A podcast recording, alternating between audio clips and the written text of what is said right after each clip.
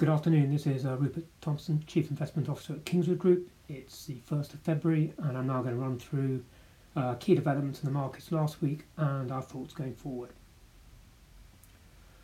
Well, last week, uh, global equities were down some 3.5% 4%. Uh, this actually left them now down slightly year to date, though it has to be said they've recovered about a 1% or so today. And last week, to be honest, it was a very busy week for financial news. But as far as the press was concerned, it's very much dominated by just two stories, and that is the vaccine row in Europe and also GameStop.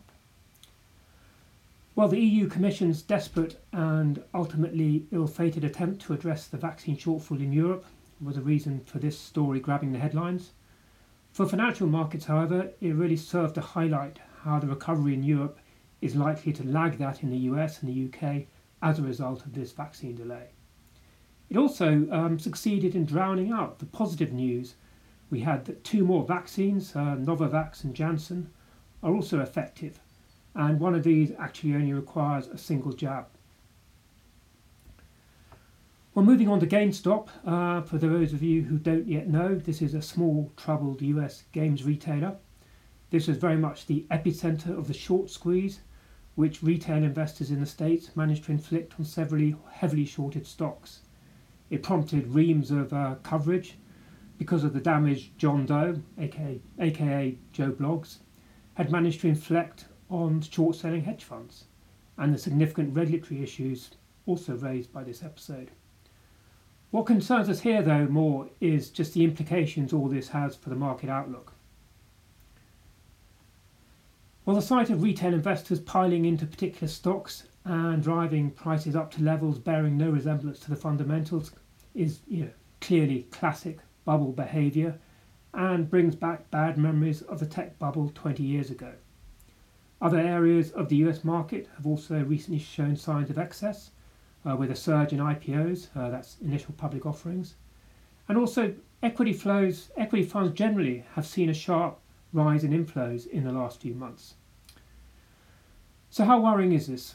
Well, certainly, if you're a fund manager specializing in short selling, this activity is going to look a whole lot more risky than it did a while ago. And you've already seen a couple of hedge funds uh, hang up their boots. As for the army of Redditors, um, this is what users of the Reddit uh, social media platform, which was used to coordinate these short squeezes, are called. As for the Redditors, there's really no reason to expect them to hang up their boots anytime soon. Um, they're flush with their recent victories, and you've also got President Biden uh, wanting to hand out to all US individuals another $1,400 on the top of the $600 stimulus check, which they've only just received. So their resources will only have increased. Uh, more generally, uh, this is all you know a symptom of the liquidity which is sloshing around the markets, which is unlikely to be withdrawn anytime soon. Um, there's still a mountain of cash on the sidelines, uh, potentially available to drive markets higher. And importantly, central banks have no plan to start scaling back their quantitative, quantitative easing or QE programs anytime soon. And this was confirmed last week with Fed Chair Powell very much emphasizing that he would tread very cautiously on this front, not least because the economy is still badly needed support. We certainly take some comfort uh, from the macro outlook. Um, last week's data, has to be said, um, was fairly mixed, but as far as the market's concerned, this is very much old news. Um, we had fourth quarter GDP numbers out for the US, Germany, and France, and these confirmed uh, that the Eurozone is seeing a double dip in activity, in contrast to the States, where growth has slowed sharply from the very sharp rebound you saw in the third quarter, but actually remains in positive territory. But much more important for the markets going forward is that a strong global economic recovery is still very much on the cards for later this year. And indeed, last week we saw the IMF revises up its forecast for global growth uh, to a strong 5.5%. And this in turn should drive corporate earnings growth this year of as much as 30% or so. And in this respect, the uh, current US reporting season has been pretty encouraging with US companies beating expectations substantially.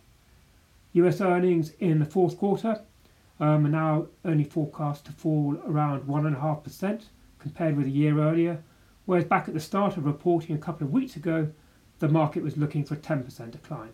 So big upward revisions there. Where does this all leave us? Well, in short, you know, while we are far from complacent about the latest signs of bubble-like behaviour, we do believe this bull market has still some way to run. Okay, that's it for this week. Thank you for listening, and I'll be back again next week. Please note that this podcast is for information purposes only. The views expressed do not constitute financial advice, and please remember that the value of investments can go up as well as down. How an investment performed in the past may not be the same as how it performs in the future, and there may also be tax implications. Should you require advice, please speak to a qualified financial advisor.